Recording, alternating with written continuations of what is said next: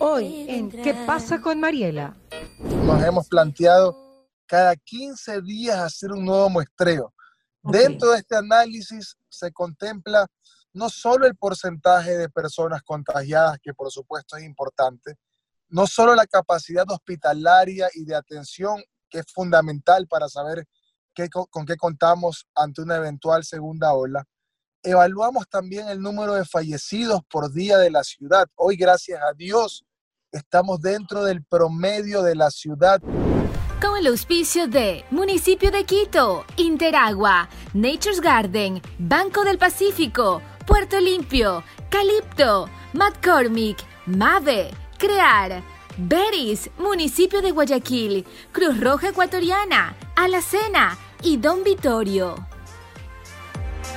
Muy bien, estoy con José Sánchez, el vicealcalde de Guayaquil, con quien tuve una, una entrevista muy, digamos que muy instructiva cuando estábamos en plena pandemia, José. Muchas gracias por esa entrevista porque realmente yo sé que en esa época las autoridades estaban muy complicadas, muy complicadas, todo era, todo era penumbra. Sin embargo, eh, pudiste estar en los micrófonos de fuego y darnos una pequeña entrevista para instrucción de todos y también para saber cómo iba la cosa. ¿Cómo va la cosa ahora, Josué? Bienvenido. Hola Mariela, buenas tardes. Un saludo a todas las personas que nos escuchan. Está doradito, ¿ah? Está doradito. Estoy, estoy, en la isla Trinitaria en este momento. Estamos hecho una parada para... He cogido el sol.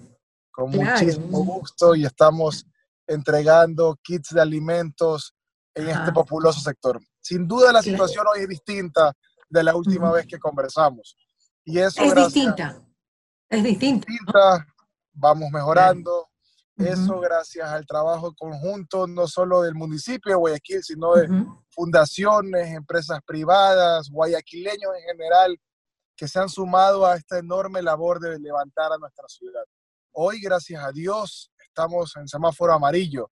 Un semáforo amarillo que no significa salir a pasear, significa que podemos salir a trabajar, a trabajar con el 50% de la capacidad en oficinas y en empresas, a trabajar con el 30% de aforo en locales comerciales, a trabajar sobre todo con todas las medidas de bioseguridad para empleados, para clientes, para usuarios, para que sobre todo podamos regresar de forma segura hasta nuestros hogares y no llevar el virus hacia nuestras familias. Así que este es un llamado a, la alerta, a la corresponsabilidad por sobre todo de todos.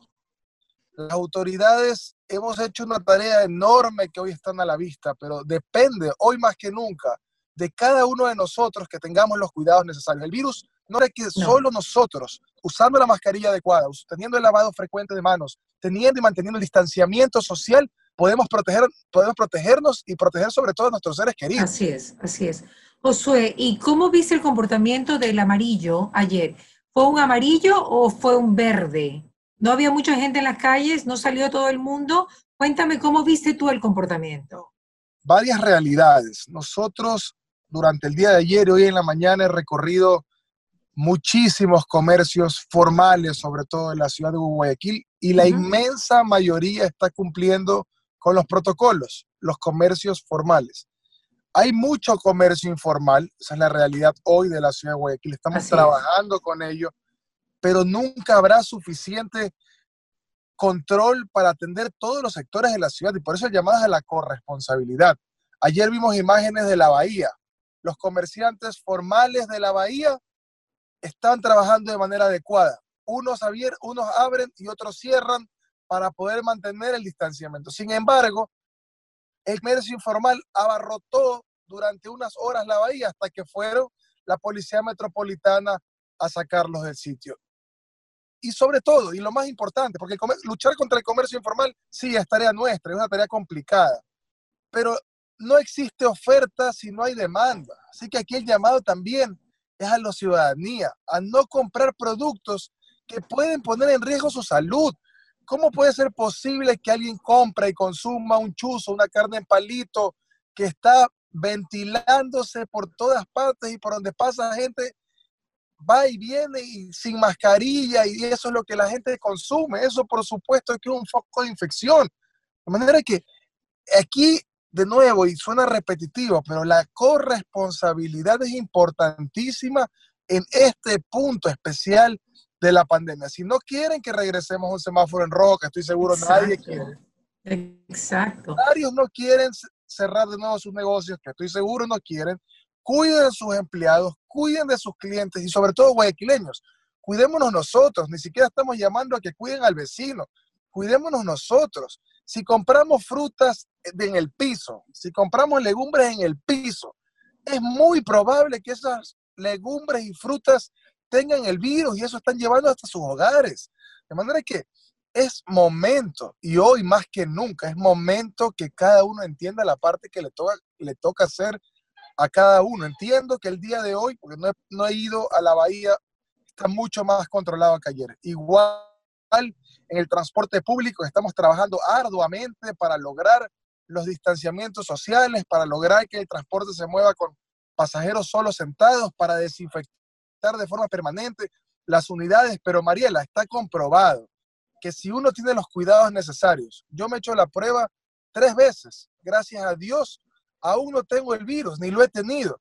Y, sales por todos lados. Yo he estado expuesto, he estado expuesto desde el día uno a esta pandemia en las calles, en todos los sectores, trabajando diariamente, pero teniendo todos los cuidados necesarios. Pero tú eres de roble, Josué, porque la alcaldesa se contagió, tú probablemente estabas al lado de la alcaldesa y tú no te contagiaste. Y mucha gente sí se contagió. Bueno, sí, eso ya son, ya son causas ajenas que son Una buena inmunidad, ¿no? Pero en todo caso, Andrés Rocha ha estado en la calle todo el tiempo. También Andrés. Zúñiga ha estado en la calle todo el tiempo. Un señor de setenta y pico de años que ha estado al pie del cañón trabajando porque no puede estar en su casa frenteando esta batalla. De manera que la gente que se ha cuidado ha tenido una buena reacción. Y ese, ese es. el llamado, ese es el llamado hoy. Sin duda hoy tenemos 300 nuevas camas con oxígeno. Sin duda hay una, hoy hay una experiencia que no teníamos hace dos meses. Sin duda hoy hay medicina, hoy hay insumos gracias al comité que preside el exalcalde Nebot. Hoy dice el Ministerio de Salud que tiene 30% de capacidad disponible para atender nuevos casos, pero no se trata de estar preparados para atender a nuevos pacientes. Se trata de que aquí todos tengamos los cuidados para que no existan nuevos pacientes. Y en ese sentido, nosotros como municipio estamos trabajando casa a casa. Hoy, le mencioné, te mencioné al principio, Mariela, estamos en Trinitaria Sur. Vamos a entregar 4.000 kits de alimentos, de desinfección, mascarillas, pero junto con ello, fumigación de calles, fumigación contra mosquitos y establecer triaje respiratorio, entregar medicina gratuita, si necesitan oxígeno, trasladarlos hasta nuestro centro de oxigenoterapia. De manera que hoy, obviamente, la ciudad está en condiciones distintas. Por ello pudimos hacer un cambio de semáforo, pero ese cambio de semáforo que ojalá nos lleve en camino hacia en próximas semanas o próximos meses, ir hacia un verde, depende de cada uno de nosotros que no se vuelva un rojo nuevamente. Claro. Josué, cuéntame, el centro de convenciones y los demás eh, centros de salud que ustedes tienen preparados están abarrotados, tienen menos gente. ¿Cuál es la situación de sus centros de salud? El centro de convenciones tiene 152 camas. Hasta el día ¿Están de hoy. ocupadas? Hasta el día de hoy hemos atendido a más de mil pacientes. Hoy, dentro del centro de convenciones, hay 40 pacientes, 40. Es decir, tenemos una capacidad de 110 camas. La ex maternidad de Enrique, ex Enrique Sotomayor, hoy Hospital Bicentenario, tiene una capacidad para recibir a 75 pacientes con necesidad de oxígeno. Recién entró a funcionar. De manera que tenemos capacidad de recibir, pero nuestro enfoque... Se frizó. Se frizó. Hola, hola. inicio, siempre a una ah. atención, aquí estoy, hacia una atención temprana, hacia ir a las casas de las personas, como hoy, por ejemplo, en Trinitaria, a identificar de forma oportuna los casos, a medicar de forma temprana para que no lleven a mayores complicaciones. Y está comprobado hoy más que nunca, pero tuvimos la experiencia previa de otros países del mundo, todos los países que fueron invirtiendo en esta modalidad de atención precoz, ese, es el, ese, es el, nombre correcto técnico, eh, tuvieron muy buenos resultados. Es mucho más eficiente invertir en las, primeros, en las primeras etapas de esta enfermedad que pretender hacer grandes inversiones en unidades de cuidados intensivos cuando ya los pacientes llegan muy complicados. Josué, ¿y cómo se accede a poder estar allí, tanto en el centro de convenciones como en el Enrique Sotomayor? O sea, ¿qué tiene que hacer la gente? ¿La gente llama algún número o ustedes son los que, pacientes que ustedes detectan en sus visitas y los llevan hacia allá? ¿Cómo, se, cómo, se, cómo es la movida? Hola. Se fue, José. Hola, aquí estamos. Nosotros tenemos, aquí estamos, tenemos 32 clínicas móviles que están eh, regadas a lo largo y ancho de la ciudad. Pueden encontrar las direcciones en la página web del municipio, en nuestras redes sociales. 32 clínicas móviles que realizan el triaje respiratorio. Es decir, yo tengo síntomas, tengo tos, tengo fiebre mayor de 37, eh, tengo complicaciones para respirar, me acerco a uno de estos puntos, me realizan el triaje, ahí me evalúan y me determinan cuál es el protocolo a seguir. Si necesito una prueba, me toman la prueba en el sitio. Si necesito medicina, me entregan la medicina y me evalúan y me monitorean a través de telemedicina. Si requiero oxígeno, me, me derivan a un punto de oxigenoterapia de hasta 8 horas o de requerir una atención mayor, son derivados desde ahí hacia el centro de convenciones o a la ex maternidad. Y de requerir una atención mucho más compleja, también de ahí trasladamos a los pacientes a los hospitales del Ministerio de Salud Pública. Y si no tienen muchos, si están leves, si, si no tienen muchos síntomas, si se hace el triaje y está, bueno, tienen COVID, pero si muchos síntomas, ¿los regresan a la casa? Sí, las personas reciben su medicina, regresan a casa y son valorados y monitoreados a través de telemedicina municipal. Las personas que también tienen síntomas y no quieren salir de sus casas pueden acceder a este servicio a través de la página web del municipio de Guayaquil. Ok, Josué, ¿cuántas personas tú crees que se han contagiado en Guayaquil ya? Nosotros hemos hecho dos estudios profundos que, que, tienen un 95% de confianza, además un muestreo aleatorio que determinó que cerca del 33% de la población se había contagiado, pero al que hay que agregarle un más menos 15%, dado que las pruebas rápidas no identifican a pacientes durante los primeros seis días. Es decir, sin duda, Guayaquil se acerca al 50 ciento de la población contagiada. Y prueba de ello es que estudiar todos conocemos personas que han sufrido COVID y lamentablemente también conocemos personas que fallecieron en esta lucha. Josué, los más afectados en esta cuarentena definitivamente han sido los restaurantes y el turismo. Que eh, yo, yo escucho a Fran, ay, se me fue, no, Fran Ferrero puede ser, que es la, la directora de los restaurantes, siempre la leo también en Twitter, y me llama la atención eh, el dolor que siente la gente que tenía un restaurante, el dolor que siente la gente porque han invertido mucho. Yo tengo una prima que tiene un restaurante Manarita y siempre me pongo a pensar en ella, ¿qué hará la Lupe ahora, no? Ahora que, no tiene su herencia Manarita que, que iba con tanto éxito.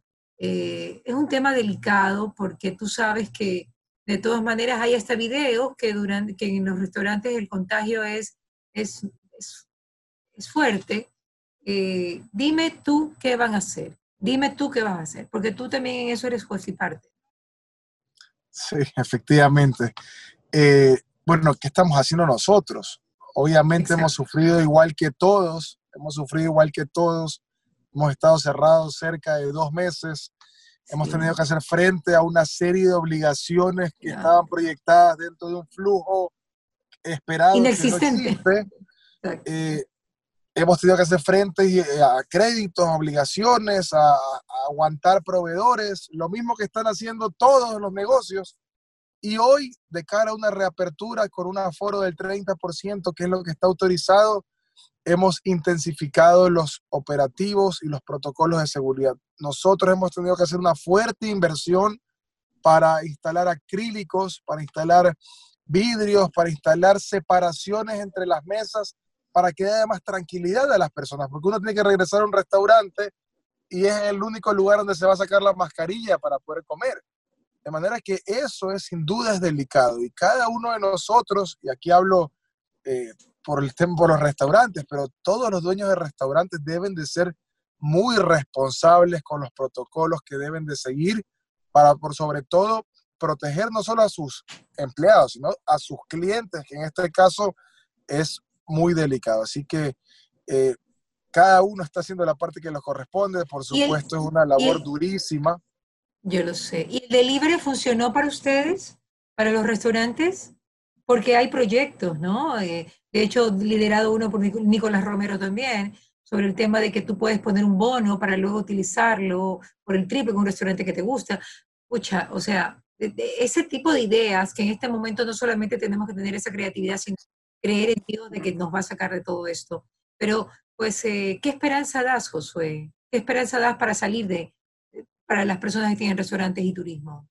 La entrega a domicilio siempre estuvo autorizada. Muchos cerramos porque igual al principio nadie sabía exactamente cómo iba a funcionar y todos teníamos, lo digo en el caso personal, proteger a nuestros colaboradores también. Así que cerramos, por eso dije que estuvimos cerrados cerca O sea, podemos tener cangrejos en casa. Sí, podemos hoy tener. Hay, hoy sin duda hay cangrejos en casa a través de todas las plataformas y a través de servicio de domicilio directo.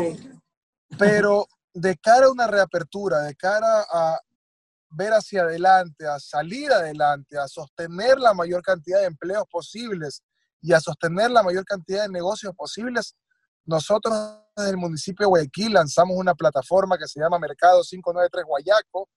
Es una plataforma que a diferencia de las demás, porque funcionan de la misma manera, a diferencia de las demás, no cobran ningún tipo de comisión sobre la venta. Las plataformas que hoy están a disposición se llevan un 20 a un 30% de comisión, lo cual en este momento tan difícil que estamos viviendo, probablemente sea la poca utilidad o el poco margen que le queda a un negocio de la venta que está realizando. Así es.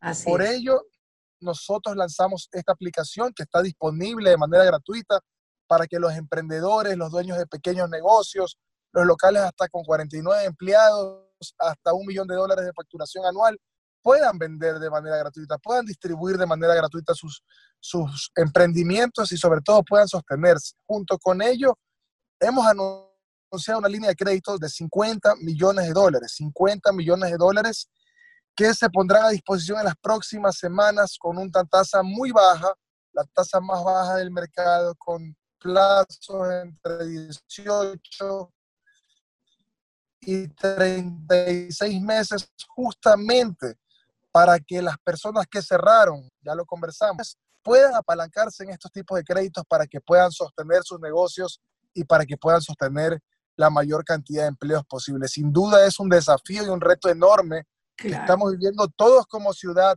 el país entero y además el mundo entero. Así que tenemos que trabajar con creatividad. Esta ciudad siempre se ha levantado. Nos ha tocado durísimo, sin duda, pero sabremos salir adelante. Muestra de ello es que hoy, gracias a Dios y nuevamente gracias al trabajo de todos, estamos en semáforo amarillo. La corresponsabilidad es importantísima para poder mantenernos en ellos. Suena reiterativo, suena hasta cansón, pero solo nosotros podemos cuidar a nuestra familia, solo nosotros. Y todos, sé que todos queremos seguir trabajando, sé que todos queremos avanzar hacia un semáforo en verde, sé que todos queremos volver a visitar a nuestras familias, queremos volver a, recorrer nuestras calles, nuestros malecones, pero este no es el momento todavía. Este es el momento de salir a producir, de salir a ganar nuevamente el dinero para llevarlo hasta nuestros hogares. Así que paso a paso. ¿Cuándo, crees que es el momento? Eh, ¿Se ha analizado en la mesa que ustedes tienen y también como el Código Cantonal? ¿Han, hecho, digamos, una, eh, un supuesto de, de cuándo podría ser el momento? O sea, ¿tienen un mes así como, como fijo de que pueda estar podamos estar en verde? ¿Lo han analizado? Nuestras, decisiones siempre han sido técnicas y por eso nos hemos, nos hemos planteado cada 15 días hacer un nuevo muestreo. Dentro de este análisis se contempla no solo el porcentaje de personas contagiadas, que por supuesto es importante, no solo la capacidad hospitalaria y de atención que es fundamental para saber con qué contamos ante una eventual segunda ola. Evaluamos también el número de fallecidos por día de la ciudad. Hoy, gracias a Dios, estamos dentro del promedio de la ciudad fuera de COVID. Es decir, en esta ciudad fallecen normalmente de forma diaria 38 personas. Hoy nos encontramos dentro de ese promedio. De manera que todos estos eh, indicadores nos permiten ir tomando decisiones. Estamos en, ese, en este promedio, dentro de este promedio desde hace cerca de dos semanas. De manera que dos semanas han pasado y las cosas no han variado. Es decir, estamos por el camino correcto.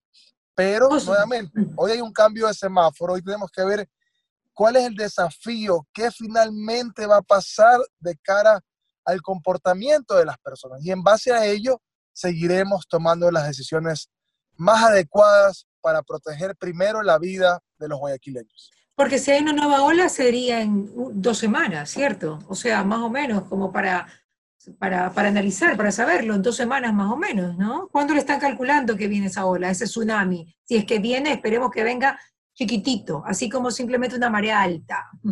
Nosotros en dos semanas, es decir, en semana y media, porque hace dos semanas, el jueves pasado hicimos eh, la toma de muestras, en semana y media iniciaremos la tercera toma de muestras para poder determinar justamente cuál es la variación y de forma diaria nosotros revisamos indicadores de ocupación de camas, lo cual nos va a permitir diariamente ver cuál es la ocupación en dichas ocupaciones y también el porcentaje y el número de fallecidos, cómo va variando en la ciudad de Guayaquil. Nuevamente, no, no, podemos estar más tiempo guardados. Las empresas no pueden estar más tiempo cerradas. la gente no. puede estar más tiempo sin trabajar. No, así Pero debemos de tener los cuidados para no regresar a un semáforo rojo. Y eso depende de cada uno de nosotros. Depende de cada uno de nosotros.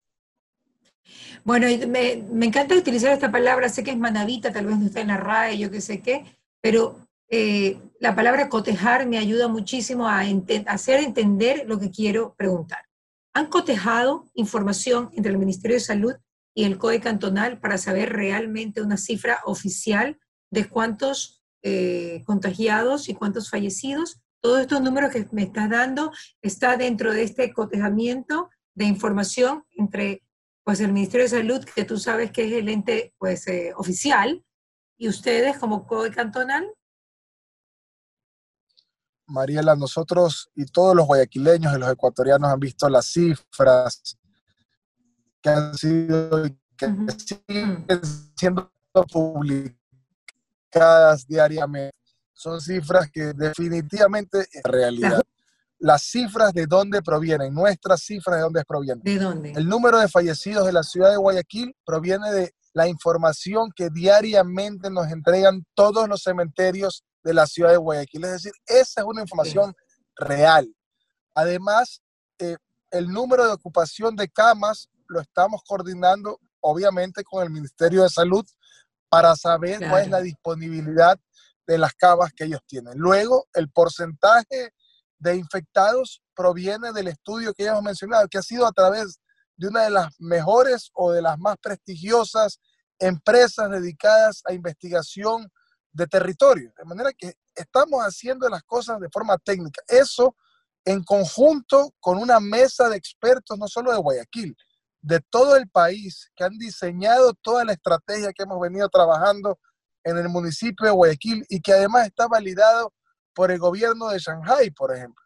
De manera que estamos haciendo las cosas como corresponden, paso a paso, y hoy nuevamente, gracias a Dios, la situación es muy distinta de la que vivió Guayaquil hace. Bueno, ustedes también son autoridad y lo importante es que se puedan ayudar pues eh, entre, entre gobierno y gobierno cantonal para salir adelante y tener siempre mejor información. José querido, me encanta verte siempre. Este Muchísimas gracias, Mariela. Es un gusto un abrazo, un abrazo y cuídate. Espero que nos podamos ver otra vez pronto y con mejores Seguro. Bendiciones a todos. ¿Qué pasa con Mariela? Fue presentado gracias al auspicio de Municipio de Quito, Interagua, Nature's Garden, Banco del Pacífico, Puerto Limpio, Calipto, McCormick, Mave, Crear. Beris, municipio de Guayaquil, Cruz Roja Ecuatoriana, Alacena y Don Vitorio.